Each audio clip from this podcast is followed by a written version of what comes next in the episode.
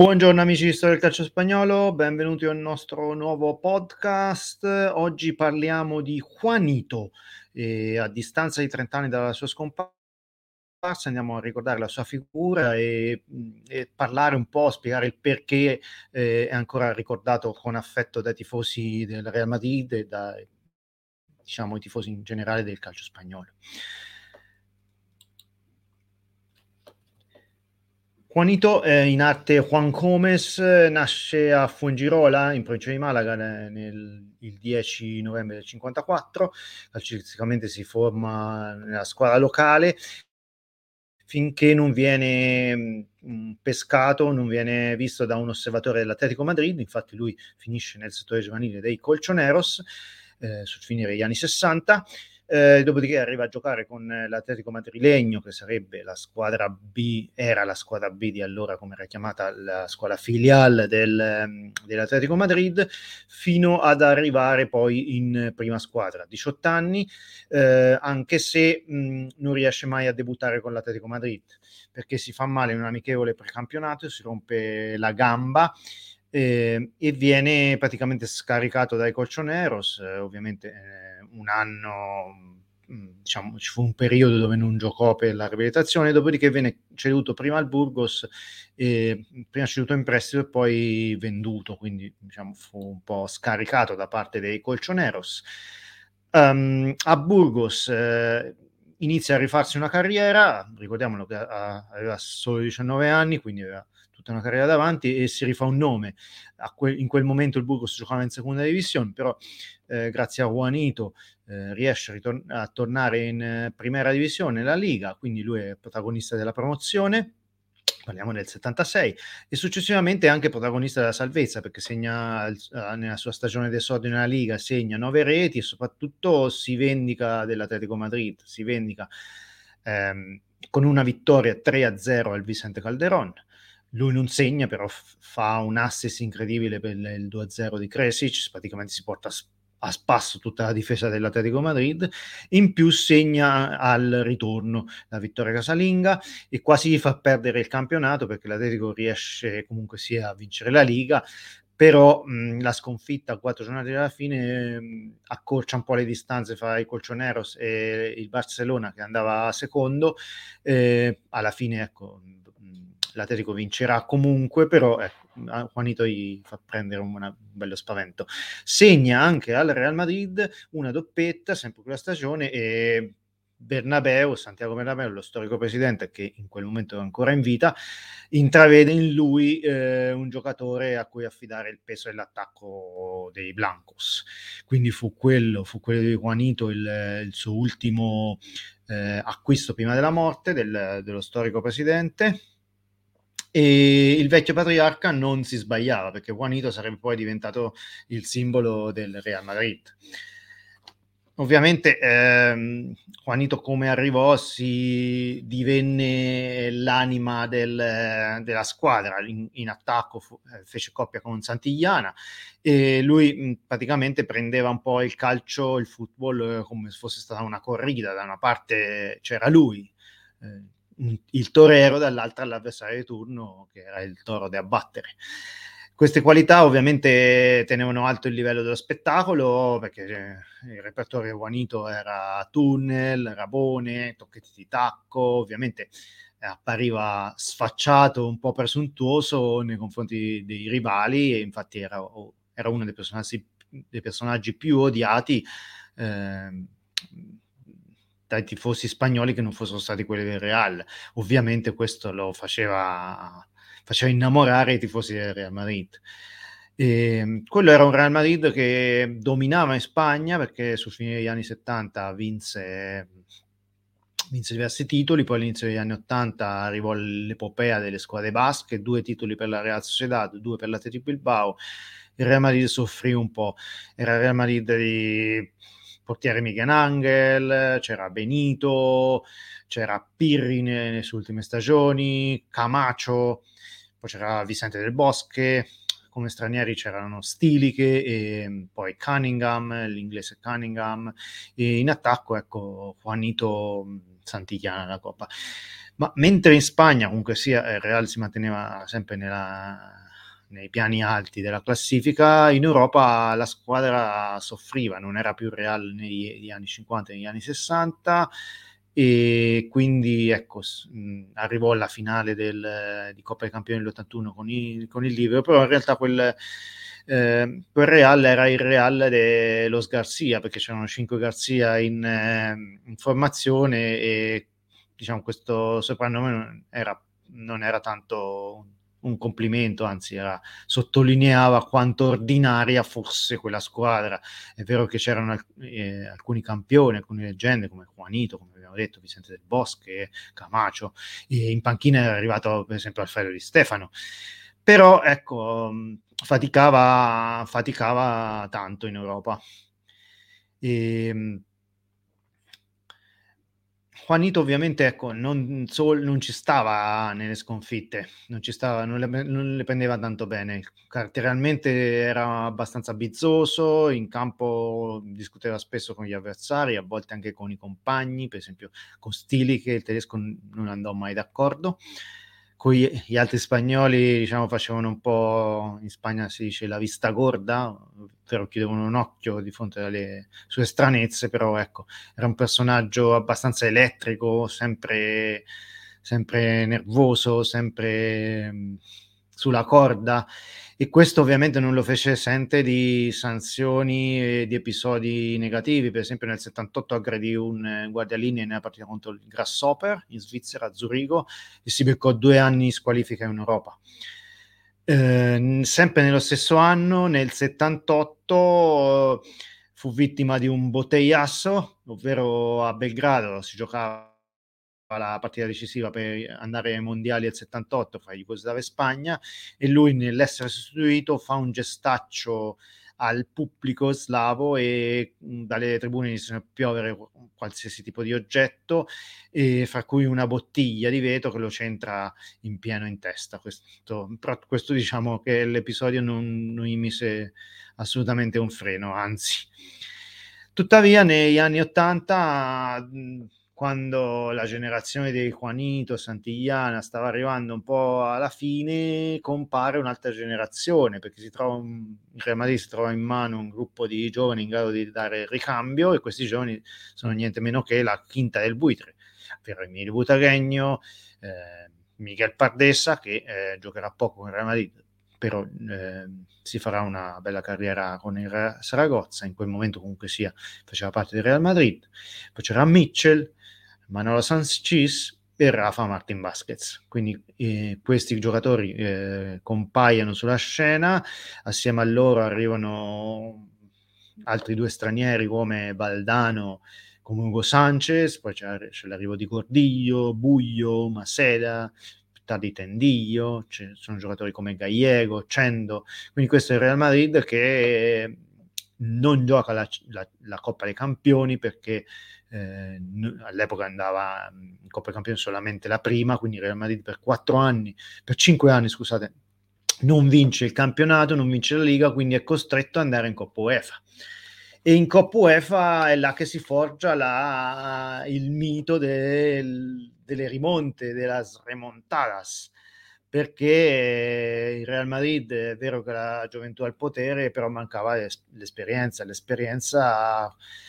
serve nei momenti di difficoltà. In quei momenti di difficoltà il Real Madrid ricorreva sempre alla vecchia guardia, Juanito, Santigliana,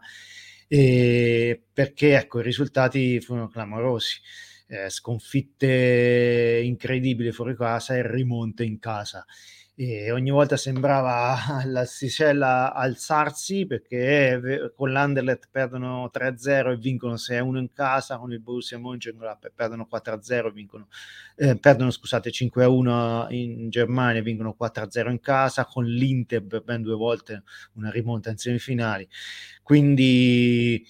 eh, quello che succede al Bernabeu in, quel, in, quelle partite, in quelle due edizioni della Coppa UEFA è qualcosa di incredibile, di incredibile che Juanito ne uscirà con una frase celebre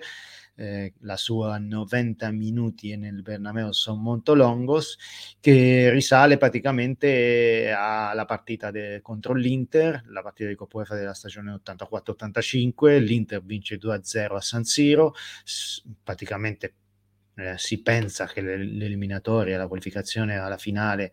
eh, sia conclusa, un 2-0 in casa, l'Inter comunque sia una squadra con Rumeni, Galtobelli, Bergomi, Bredi, quindi una squadra abbastanza tosta,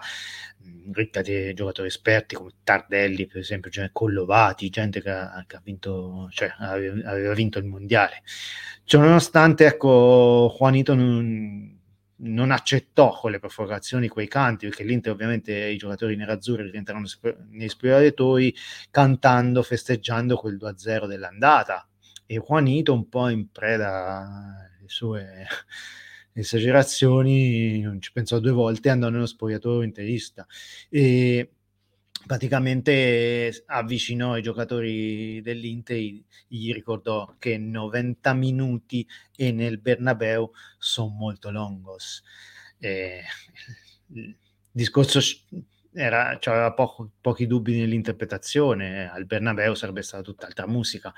Infatti tutt'altra musica fu, in quell'edizione il Real Madrid si impose per 3-0 e successivamente l'anno successivo, dopo il 3-1 di San Siro, il Real Madrid si impose 5-1 ai tempi supplementari. Juanito aveva avuto ragione, 90 minuti nel Bernabeu erano molto molto longos. E, ovviamente non era tutto rosso e fiori perché Real Madrid aveva una tattica ben precisa, ovvero la rimessa laterale, il primo calcio d'angolo, il primo tiro in porta dovevano essere a loro favore. L'arbitro doveva essere immediatamente pressionato per fargli capire che il Bernabeu con 100.000 spettatori eh, non gli avrebbe permesso nessun errore e nessun trattamento a sfavore. Poi c'era anche il trattamento dei, eh, dei, attaccanti avversari, perché la partita iniziava già nel tunnel, spinte, sputi, spin, eh, grida, quindi già eh, gli avversari iniziavano a, a, capire l'andazzo della gara. E, mm, in campo poi c'erano i falli, il pubblico dell'Ameo non cioè, non si risparmiava certo ne, nell'appoggiare la squadra, non solo con eh, cori, ma anche con lancio di oggetti, per esempio Bergomi in, in quella eliminatoria famosa è costretto a uscire perché viene colpito da una biglia, eh, il ricorso purtroppo per l'Inter non andò a buon fine e il risultato rimase, però ecco, non è che era tutto rose e fiori. Valdano, un maestro nel tirare fuori espressioni eh, letterarie eh, e usarle nel calcio usò l'espressione il, medio, il miedo scenico. Il medio scenico è la paura del palcoscenico, viene preso, preso da Garcia Marquez, scrittore colombiano, e in effetti aveva ragione perché mh, quando le avversarie entravano nel palcoscenico del Bernabeu, praticamente iniziavano ad avvertire sensazioni di pericolo, di paura e lì si scioglievano come neve al sole. E quindi Juanito, Santillana furono mh, diciamo l'anima che aiutarono la quinta del, del buitre a, a vincere due Coppe UEFA. Dopodiché arriva, Real Madrid iniziò il dominio in Liga, arrivarono cinque lighe consecutive e quindi ripartì l'assalto alla, alla Coppa dei Campioni. L'assalto delle Coppe Campioni purtroppo finì in maniera brusca. Nel 90 e nell'89 fu il Milan, ricordiamo il famoso 5-0 di San Siro nel 1989, nell'88 toccò al PSV Eindhoven e nell'87 toccò invece al Bayern di Monaco, il Bayern di Monaco che vinse 4-1 all'andata, il Real Madrid provò eh, la remontata nel, mm, nel Bernabeu, però arrivò solo 1-0. Quello che successe però all'Olimpia Stadio di Monaco mise fine al, al diciamo, alla carriera di, di Juanito nel Real Madrid perché allora, ha premesso che l'abito Valentine, eh, lo scorso Valentine, si, era inventato un, un, rigore per il Bayern, il Real Madrid già era sotto 3-0 nel primo tempo, quindi i giocatori già in precedenza avevano assalito eh, spintonando Valentine. Um, a metà, a metà, campo ci fu un fallaccio incredibile di Mattaus eh, su Cendo e quindi Juanito perse la testa e praticamente con Matteus a terra lo calpestò prima la schiena e poi gli dette un calcio in faccia. Mm, l'episodio è passato alla storia come il pisoton di Juanito. Quindi per lui si concluse lì la carriera a Real Madrid, il presidente Mendoza non gli rinnovò il contratto, quindi lui eh, fu costretto quasi ad andarsene, credo che giocò appena due partite oltre, dopo quell'episodio del Pisoton, in, UE, in UEFA in, eh, fu squalificato per cinque anni, quindi praticamente quell'episodio mise fine alla sua carriera, diciamo ad alti livelli. Finì a Malaga, giocò un paio di stagioni a Malaga, poi si ritirò e appena ritiratosi iniziò a allenare. Iniziò a allenare e prese in mano il Merida, Merida in eh, seconda divisione e sembrava avere un grande avvenire Juanito come allenatore perché il Merida era una squadra votata all'attacco, proprio in stile Juanito, una squadra senza freni, sempre aggressiva, quindi in molti già speculavano che magari in un paio d'anni Juanito sarebbe potuto tornare al Bernabeu come allenatore, anzi c'era, c'erano già le voci che sarebbe potuto accadere già nel, nel 92, nell'estate del 92. Juanito che era rimasto legato al Real Madrid e ai suoi ex compagni quando poteva sempre andava a, a, nella capitale a vedere le partite o comunque sia a incontrarsi con, eh, con gli ex compagni. Così fece il primo aprile del 92 perché il Real Madrid giocò una gara di Coppa UEFA contro il Torino, erano i quarti di, eh, di Coppa UEFA, eh, le semifinali, scusate, di Coppa UEFA contro il Torino. Eh, fu una vittoria per 2 a 1, c'era grande, la grande attesa del rientro di Martin Vasquez che era passato al Toro, quindi rientrava per la prima volta come avversario a Madrid. Ovviamente quel 2 a 1 fu dimenticato da tutti perché durante la notte arrivò la notizia che nessuno voleva che nessuno si aspettava, ovvero un incidente stradale nel rientro a Merida e um, Juanito perse appunto la vita ne,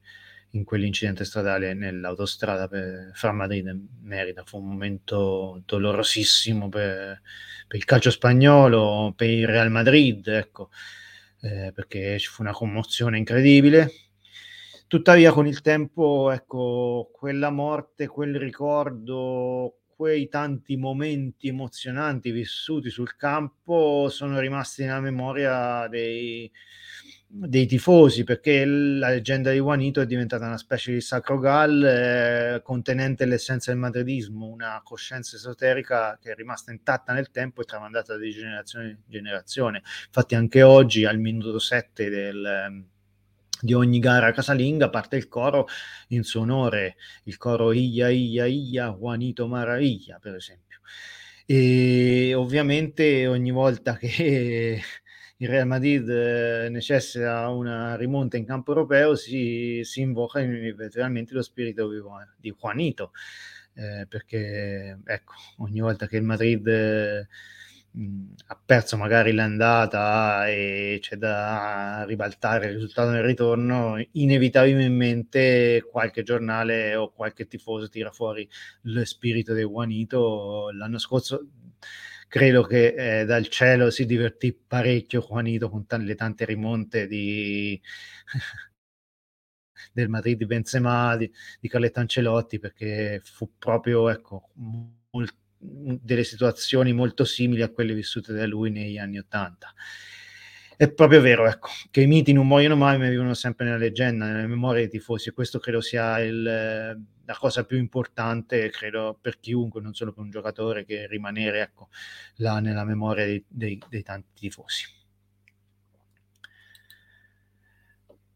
Bene, si conclude qua la nostra puntata dedicata appunto a Juanito, visto che domani, 2 aprile, è l'anniversario della sua scomparsa.